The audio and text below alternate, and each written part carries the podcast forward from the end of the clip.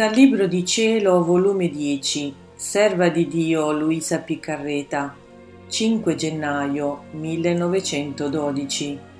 Gesù si rende debitore dell'anima, effetti della preghiera continua. Avendo letto nei miei scritti che quando il benedetto Gesù ci priva di sé si fa nostro debitore, io pensavo tra me, se Gesù numera tutte le privazioni i corrivi, i picchi che prendo, specie in questi tempi, chissà quanti debiti ha contratto con me, ma io temo che non essendo volontà sua il mio stato, invece di farlo debitore, mi renda io debitrice.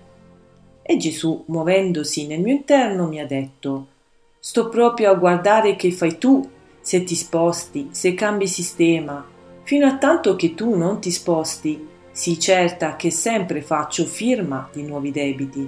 La tua aspettazione, la tua tolleranza e perseveranza mi sommistrano la cambiale dove mettere le mie firme.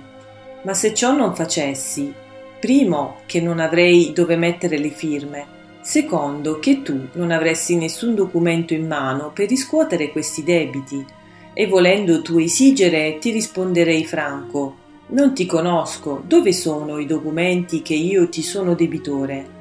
Tu rimarresti confusa. È vero che io mi faccio debitore quando privo della mia presenza, della grazia sensibile.